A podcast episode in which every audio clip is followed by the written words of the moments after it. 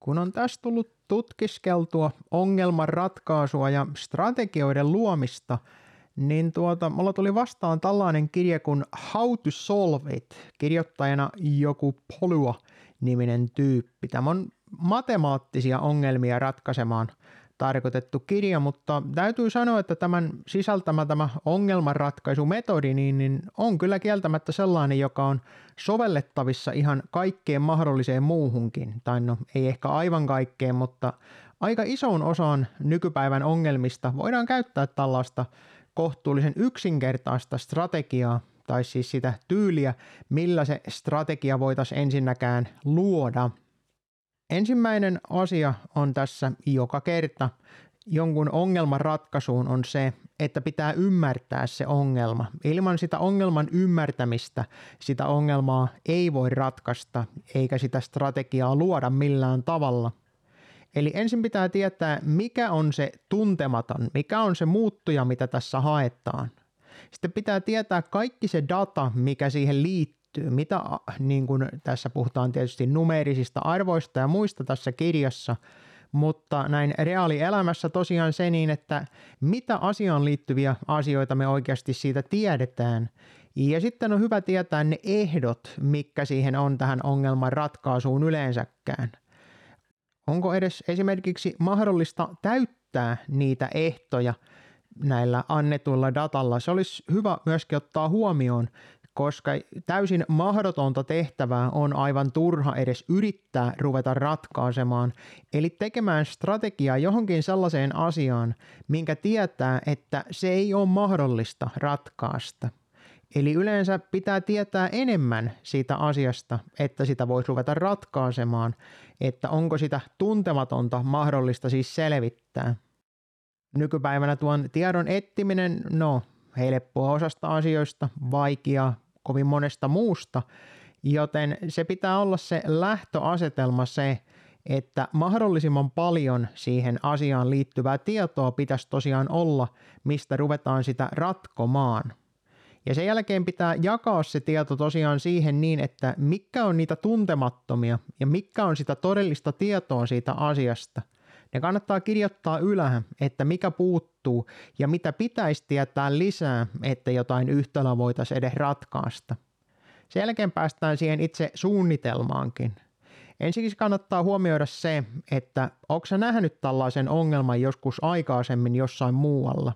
Onko tämä joku muu ratkaissut tällaisen samankaltaisen ongelman ja onko mahdollisesti saman tyylisiä ongelmia ollut johonkin ja näille on tosiaan löydetty jonkunmoisia ratkaisuja. Kuinka samankaltaisia ongelmia on sitten ollut, niin niissä pitää ymmärtääkin soveltaa sitä teoriaa näistä asioista, koska joku asia, mikä saattaa näyttää kovinkin erilaiselta, saattaa olla nimenomaan se ratkaisu siihen omaankin ongelmaan – kun siis tietää, että mikä se on se muuttuja, mikä sulta puuttuu se tieto, mikä on se oikein se todellinen tuntematon, niin sillä pystyy jo selvittämään aika hyvin, että minkälaisia ratkaisusuunnitelmia siihen edes kannattaa ruveta etsimään. Usein siinä ongelmanratkaisussa myös tullaan siihen, että sä et pysty suoraan ratkaista sitä tiettyä ongelmaa, vaan sun pitää ensin ratkaista joku toinen ongelma ja siitä saatava tulos on sitten se, minkä sä tarvitset siihen itse pääongelman selvittämiseen. Sen takia onkin hyvä katsoa, että vaikka sulla on dataa, mikä näyttää siltä, että se ei liity siihen sun sen hetkiseen ongelmaan, mutta jos sä sillä pystyt ratkaisemaan jonkun toisen ongelman, joka sitten tarvitaan siitä saatu tulos siihen isompaan ongelmaan, niin se kannattaa aloittaa siitä kohtaa ja jälleen katsoa sitä niin, että onko sinä sen ratkaisu, onko joku muu sen ratkaisu ja onko mitään samankaltaisia ongelmia, mitä on tosiaan onnistuttu ratkaisemaan tällaisella tyylillä.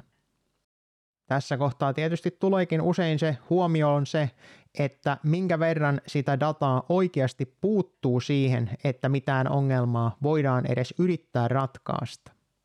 No sen jälkeen sitten ruvetaan sitä toteuttamaan sitä itse suunnitelmaa ja katsomaan sitä askel askeleelta, että meneekö se niin kuin suunniteltiin. Se on etenkin matemaattisissa asioissa se on kohtuullisen tärkeää, mutta kylläpä se tällaisen munkin suunnitelman kanssa, niin se kannattaa seurata hyvinkin tarkkaan, että meneekö se siihen suuntaan, mitä oli suunnitellut.